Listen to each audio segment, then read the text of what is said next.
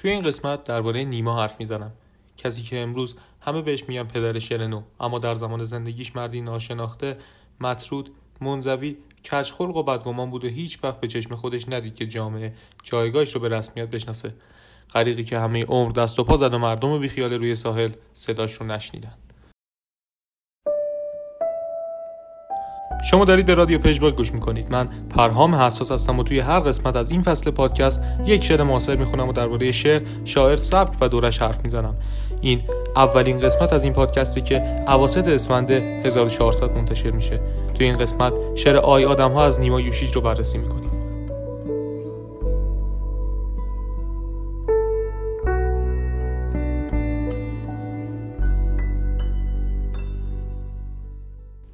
نیما در سال 1276 شمسی توی یوش به دنیا میاد که یک روستای کوچیک و دور افتاده توی مازندرانه.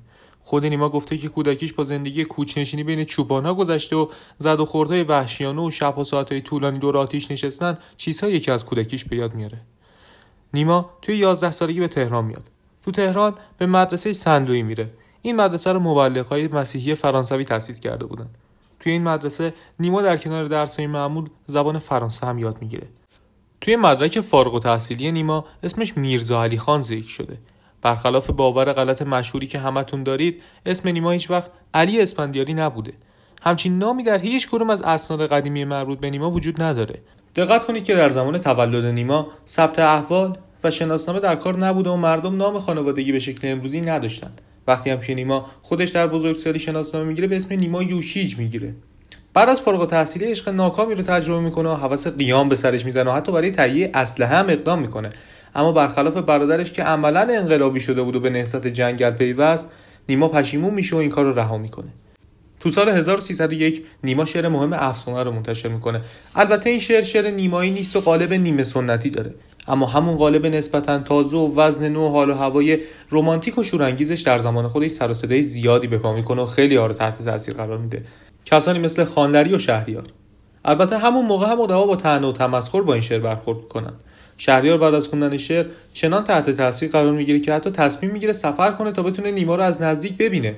این ماجرا مربوط به سال 1307 نیما قبلتر با عالیه خانم جهانگیر خواهرزاده میرزا جهانگیر خان سور اسرافیل ازدواج کرده و به خاطر تدریس عالیه خانم نیما عالیه دارن در بارفروش یا بابل امروزی زندگی می‌کنن. دوره کوتاه زندگی نیما در بارفروش و کمی بعد در لاهیجان از معدود دوره های خوش زندگیشه. نیما اغلب اوقات از محیط و روال زندگیش ناراضی بوده. از تهران و اخلاقیات مردم شهری از دروی و فریبکاریشون بعدش میاد و از طرف دیگه از بی اطلاعی و بی سوادی مردم روستا هم دل خوشی نداره. از نظر شغلی هم نیما تقریبا هیچ وقت شغل پایدار درآمد مستمر نداشته. مدام دوره های کوتاه کار و بعد انتظار خدمت تو وزارت مالیه و بعد وزارت فرهنگ. یه دلیلش هم ناسازگاری و اسیانگری خودش بوده. مثلا چند سال بعد وقتی که نیما و عالی خانم هر دو در آستارا مشغول تدریس بودن نیما با مدیر مدرسه درگیر میشه و یه روز وقتی می‌بینه بخاری کلاس هیزم نداره و کلاس سرده نردبون مدرسه رو میشکنه و توی بخاری میندازه این اوضاع هست تا سال 1318 که مجله موسیقی تأسیس میشه. مدیر این مجله از کسانی مثل هدایت و نیما دعوت به کار می‌کنه. توی این مجله است که نیما اولین شعرهای آزاد خودش رو چاپ می‌کنه. اشعاری مثل قراب و ققنوس اینجاست که نیما راه اصلی خودش رو پیدا می‌کنه تا آخر عمر هم عمده شعرهاش رو به همین شیوه میگه. اما دیگران همچنان کار نیما رو درک نمی‌کنن.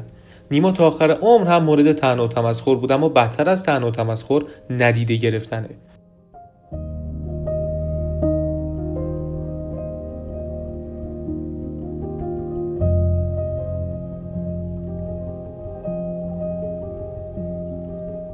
سالهای سال یک جور توطئه سکوت درباره نیما برقرار بود. سال 1325 توی کنگره نویسندگان ایران دهها شاعر و نویسنده و محقق جمع میشن و صحبت می‌کنن و فقط احسان تبری به صورت گذرا نامی از نیما می‌بره. حتی خانلری که خیشاوند نیما هم بود و در جوانی ارادت زیادی بهش داشت درباره نوآوری در شعر حرف میزن و هیچ اسمی از نیما نمیاره خود نیما توی این کنگره صحبت می‌کنه و سه تا شعر می‌خونه که یکیش همین شعر آی آدم هاست. ولی بعدها تعریف می‌کنه که موقع خوندن این شعر یکی از ادبای مشهور گویا بدیا زمان فروزانفر رو دیده که زیر میز رفته و میخندیده. البته توی سالهای دهه 20 و 30 تعدادی کمی از شاعران جوان ارزش کار نیما رو متوجه شده بودن و ازش تاثیر گرفته بودن. کسانی که بعدا چهره های مهمی در شعر معاصر شدن. کسانی مثل سپهری، شاملو، اخوان و سایه.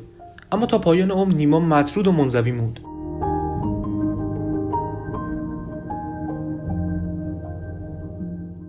برای درک بهتر اوضاع یه خاطره نقل می‌کنم از هادی شفایی از های قدیمی و مهم معاصر که یکی از های معروف نیما کار ایشونه.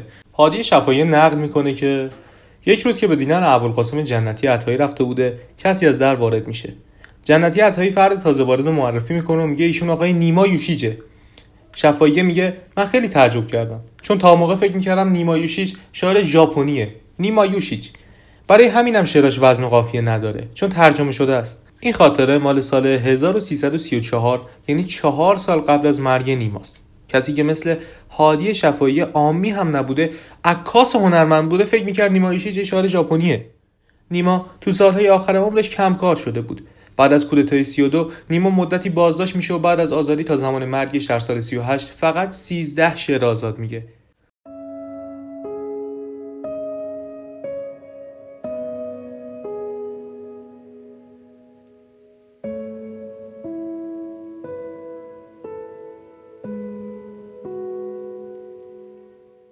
سیزده شعری که البته از بهترین نوع کمال یافته ترین شعرهاش هستند ولی سیزده شعر در شش سال.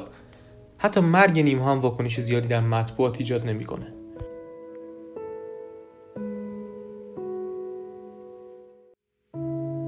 آی آدم ها که بر ساحل نشسته شاد و خندانید. یک نفر در آب دارد می سپارد جان. یک نفر دارد که دست و پای دایم می‌زند روی این دریای تند و تیره و سنگین که می‌دانید آن زمان که مست هستید از خیال دست یابیدم به دشمن. آن زمان که پیش خود بیهوده پندارید که گرفتستید دست ناتوانی را. تا توانایی بهتر را پدیدارید. آن زمان که تنگ میبندید بر کمرهاتان کمربند. در چه هنگامی بگویم من؟ یک نفر در آب دارد می کند بیهوده جان قربان. آی آدم ها که بر ساحل بساط دلگشا دارید نان به سفره جامتان برتن. یک نفر در آب می‌خواند شما را موج سنگین را به دست خسته میکوبد باز میدارد دهان با چشم از وحشت دریده. سایه هاتان را زراح دور دیده. آب را بلعیده در گود کبود و هر زمان بیتابیش افزون. می کند این آبها بیرون گاه سر گه پا. آی آدم ها او راه دور این کهنه جهان را باز می پاید. می‌زند فریاد و امید کمک دارد. آی آدم ها که روی ساحل آرام در کار تماشایید. موج می کوبد به روی ساحل خاموش. پخش می گردد چنان مستی به جای افتاده بس مدهوش. می رود نعر زنان وین بانگ از دور می آید. آی آدم. ها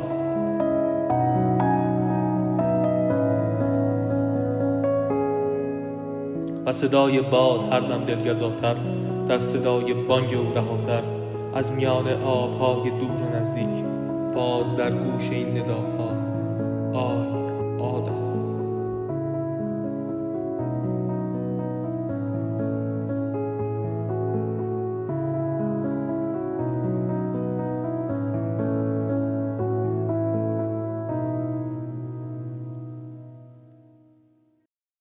با دونستن وضع زندگی نیما نباید برام عجیب باشه که چرا توی شعرهاش اینقدر انزوا و ترد شدگی رو خوب تصویر کرده.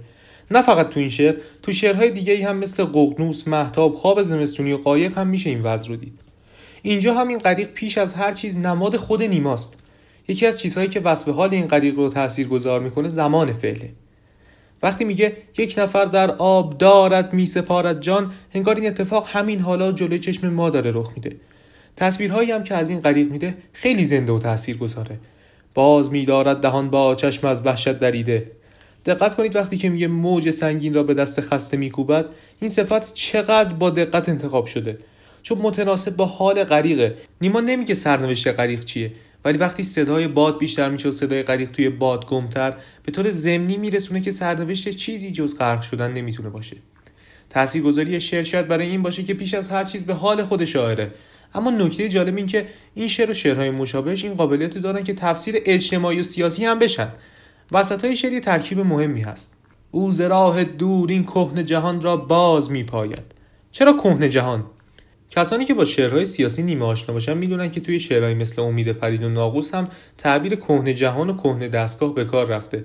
اون شعرها آشکارا سیاسی هن و جهان کهنه نماد جامعه دچار عقب افتادگی و استبداده. کاربرد این ترکیب باعث میشه که آی آدم ها رو هم بتونیم تفسیر اجتماعی کنیم و مردم روی ساحل رو آدم های دچار جهل و عقب موندگی بدونیم و اون غریق رو مبارز تک افتاده شاید مبارزی که دیگران درکش نمی‌کنن.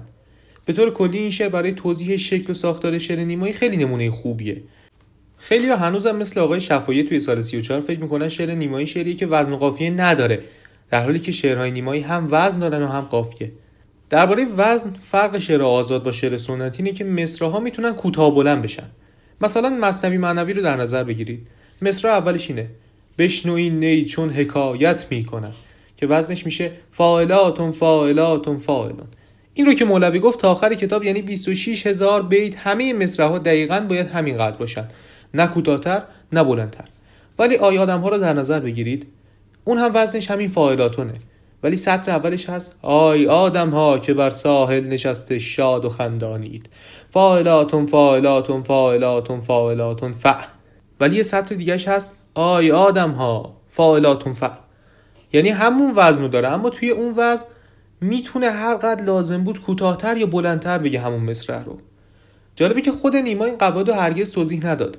مهدی اخوان سالس توی مقاله مهمی به اسم نوعی وزن در شعر امروز فارسی که اولین بار سال 34 چاپ شده اینا رو برای اولین بار مطرح می‌کنه. الان می‌تونید این مقاله رو توی کتاب بدعت ها بدایه نیما یوشیچ پیدا کنید. اونجا اخوان توضیح میده که این لزوم مساوی بودن مصرع ها مشکلاتی رو توی شعر سنتی ایجاد می‌کرد. مثلا خیلی وقتا باعث حشو می‌شد. یعنی شاعر اصل حرف رو زده اما برای پر کردن مصرع مجبوره که چند تا کلمه دیگه هم اضافه کنه. مثال هایی هم ذکر می‌کنه. مثلا چندین بیت از شاهنامه رو برای مثال میاره.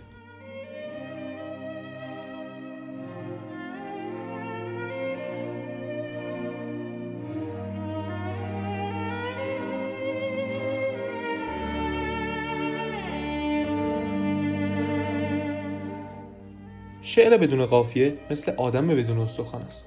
این جمله از نیماست. یعنی نیما اینقدر به قافیه معتقد بوده. اما می‌گفت قافیه در شعر سنتی به خوبی استفاده نمیشه. چون به صورت مکانیکی و از پیش تعیین شده معلومه که باید مثلا توی مصرع اول و همه مصرعهای زوج بیاد. در حالی که قافیه باید جایی بیاد که شعر بهش نیاز داره. جمله معروف نیما اینه قافیه زنگ مطلب است. حالا یعنی چی؟ ما سه تا کارکرد برای قافیه توی شعر نیمایی می‌شناسیم. اولیش اینه که قافیه پایان بند رو مشخص می‌کنه چون بند خیلی واحد مهمیه توی شعر نیمایی. از نظر معنایی میگم. شعر محتاب مثال خوبیه برای نشون دادن این کارکرد قافیه. بند اولش میگه می تراوت محتاب می درخشد شبتاب. نیست یک دم شکند خواب به چشم کس و لیک. غم این خفته چند خواب در چشم ترم می شکند بعد دوم چیه؟ نگران با من استاد سهر صبح می خواهد از من که از مبارک دم او آورم این قوم به جان باخته را. بلکه خبر در جگر لیکن خاری از ره این سفرم می شکند. این چشم ترم می شکند سفرم می شکند. پایان هر کدوم از بندا رو نشون میده و همینطور تا آخر شعر ادامه پیدا می‌کنه. کارکرد دوم قافیه تاکیده کلمه ای که شما قافیه رو توش میارید یا اون سطری که قافیه رو توش میارید توی ذهن مخاطب پررنگتر میشه. انگار زیرش خط می‌کشید. توی همین شعری که خوندم احتمالا خواب در چشم ترم میشکند پررنگتر از سطرهای قبلیش توی ذهن شما مونده. کارکرد سوم قافیه تو شعر نیمایی تدایی معانیه. اول باید تمثیل این رو توضیح میدم. یه کارکردی موسیقی متن توی سینما داره. کسانی که کارشون این باشه احتمالا مثالهای زیادی یادشونه. مثالی که من می‌خوام بگم از فیلم حملت کوزینسفه. توی نمایشنامه حملت حملت دو بار روح پدرش رو می‌بینه. اما توی فیلم کوزینسف دفعه اول ما روح رو می‌بینیم اما دفعه دوم روح دیگه ظاهر نمیشه. ولی موسیقی متن صحنه دوم مشترک با موسیقی متن صحنه اوله که حملت روح پدرش رو دیده. وقتی شما حملت رو می‌بینید که خیره شده و موسیقی متن پخش میشه انگار می‌فهمید که به پدرش فکر می‌کنه و اون رو پیش چشمش می‌بینه. موسیقی متن واحد تدایی معانی ایجاد می‌کنه و دوتا صحنه رو به هم پیوند میده. یه مثال دیگه فیلم بینوایان از تام هوپر. یه صحنه از اول فیلم که ژان والجان توش یه پرچم خیلی سنگین رو بلند می‌کنه و یه صحنه از اواسط فیلم که ژان والجان که حالا تغییر هویت داده و شده آقای شهردار توش یه گاری رو بلند می‌کنه که مردی از زیرش نجات بده. مخاطب وقتی صحنه دوم رو می‌بینه یاد صحنه اول میفته کاری که کارگردان کرده اینه که موسیقی متن این دوتا صحنه یکیه. وقتی ما صحنه دوم رو می‌بینیم و موسیقی تکراری رو میشنویم یاد صحنه اول میفتیم همچین کار کردی رو گاهی قافیه در شعر نیمایی داره. برگردیم به شعر آیادم ها جاهایی از شعر که به آ ختم میشه شما رو آماده می‌کنه که بعدش بشنوید آی آدم ها مثلا میگه می‌کند زین آب ها بیرون گاه سر گه پا و سطر بعد میگه آی آدم ها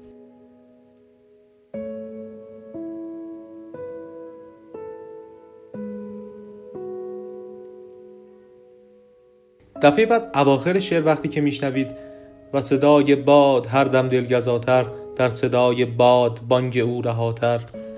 از میان آبهای دور و نزدیک باز در گوش این نداها قبل از اینکه بگی آماده که بشنوید. آی آدم ها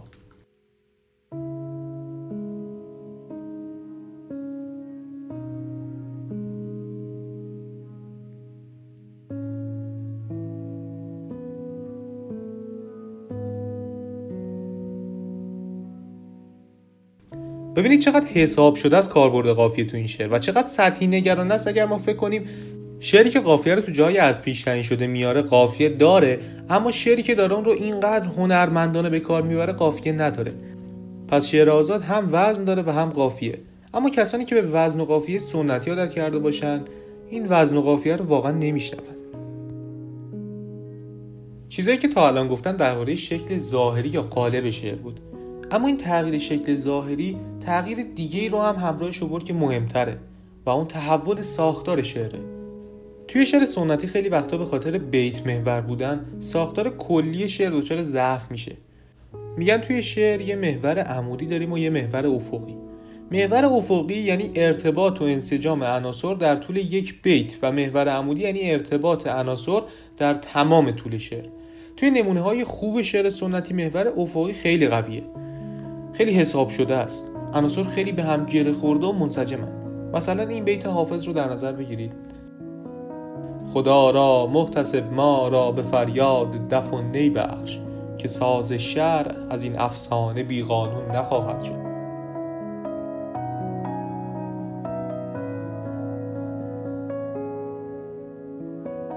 ببینید چقدر تناسب بین کلمات بیت هست.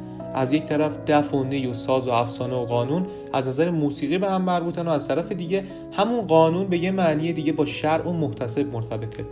و این دو مجموعه تقابل دارند چقدر کلمات حساب شده و مربوطن. ولی همین غزل های حافظ رو اگر به ارتباط ابیاتش با هم دقت کنیم می‌بینیم دیگه انقدر حساب شده و منسجم نیست. خیلی وقتا ممکنه بشه جای بیت ها رو عوض کرد اتفاق خاصی هم نمیفته ممکنه بشه بیت رو حذف کرد اتفاق خاصی هم نیفته. حتی اگه وزن شعر و قافیهش اجازه بده ممکنه بتونیم یه بیت رو از توی غزل برداریم بذاریم توی غزل دیگه بازم هیچ اتفاقی نیفته. ولی توی شعر نیمایی اینطور نیست. سطرها با هم خیلی در ارتباطن. شما هیچ وقت نمی‌تونید یه سطر از آی آدم ها رو بردارید بذارید توی محتاب. چون اون یه جهانی برای خودش داره و این یه جهان دیگه ای آی آدم ها مثال خیلی خوبیه برای نشون دادن این مسئله. چون مضمون شعر آی آدم ها توی یه بیت از غزل اول دیوان حافظم اومده. شب تاریک و بیم موج و گردابی چون این حایل کجا دانند حال ما سبک باران ساحل ها مضمون همون مضمونه. البته زمین معنایی غزل حافظ عرفانیه ولی مضمون یکیه. تفاوت اینه که توی غزل حافظ توی بیت های بالا پایین نه خبری از اون غریق هست نه گرداب نه موج نه سبکباران ساحل ها ولی شعر نیما از اول تا آخر توی همون فضا جریان داره. بیت غزل حافظ از نظر معنایی به هم ربط داره ولی اون عناصر هنری که یک بیت رو می‌سازن توی بیت های قبل و بعد ازشون خبری نیست. و این تفاوت خیلی مهمیه که نیما در شعر فارسی ایجاد کرد. نیما خیلی کارهای مهمی کرد. زبان شعر رو متحول کرد تصویر پردازی رو متحول کرد ساختار شعر رو متحول کرد حتی زیبایی شناسی رو هم متحول کرد. برای همینه که من به اون قالبی که مصراها کوتاه و بلند میشن و جای قافیه عوض میشه میگم قالب آزاد. نمیگم قالب نیمایی. چون اگر بگیم قالب نیمایی یه جور فروکاستن کار نیماست. کار نیما خیلی بزرگ بود. بخش کوچیکی از اون کاری بود که با وزن و قافیه کرد. اما هنوز که هنوز بعضی فکر می‌کنن کار نیما فقط همین بود. البته اینم به جای خودش مهمه چون اینا همشون با هم در ارتباطن. الان دیدیم که به هم زدن واحد بیت چطور می‌تونه ساختار شعر رو متحول کنه. خب من حرفای اصلی رو زدم. الان می‌خوام یه احتمال جالب رو مطرح کنم. دکتر شفیع کتکنی مصاحبه کرده سالها قبل. اونجا یه خاطره رو نقل می‌کنه که وقتی که من جوان بودم و هنوز میانه با شعر نو نداشتم دکتر شریعتی یک روز داشت با من بحث می‌کرد و از شعر نو دفاع می‌کرد و خیلی هم من رو تحت تاثیر قرار داده بود. توی حرفاش یه مصرعی رو می‌خوند. می‌گفت دریا طوفانی و خاموش. و می‌گفت ببینین بود داره. چون دریا طوفانیه ولی صداش به گوش نمی‌رسه این نشون دهنده اینی که گوینده از دریا دوره که صدا رو نمیشنوه. بعد میگه این مثال رو شریعتی گمانم از خودش ساخته بود چون من بعدا اصلا پیداش نکردم. بعد از شنیدن این مصاحبه و دقیق تر شدن توی شعر آیادم ها شاید این حدس برامون مطرح باشه که منظور شریعتی این سطر از شعر آیادم ها بوده. موج میکوبد به روی ساحل خاموش. ساحلی که پر از آدم و موجم داره و روش میکوبه چطور خاموشه؟ مگه اینکه فکر کنیم اینجا نظرگاه نظرگاه غریقه. برای اینکه صداهای ساحل رو نمیشنوه. واقعا اصراری روی این ندارم. اما تصورش جالبه که نیما چنین کاری کرده باشه و شریعتی اون روزی که سالها پیش با شفیه کتکنی صحبت می‌کرده منظورش این سطر از آی آدم ها بوده باشه. راجع به نیما حرف خیلی بیشتر از ایناست. مردی که تمام عمر مورد بیاعتنایی و تنه بود اما با یک ایمان پیامبرگونه به کارش ادامه داده کاری کرد که به حق لایق لقب پدر شعر نو باشه. چیزی که شنیدید اولین قسمت از پادکست رادیو پژواک بود. این پادکست رو می‌تونید از اپلیکیشن های پادگیر مثل Castbox بشنوید. پیش از خداحافظی اما تشکر می‌کنم از دوستانی که من رو در پیشبرد اهداف یاری کردن و همچنین تشکر می‌کنم از شما که به این پادکست گوش می‌دید.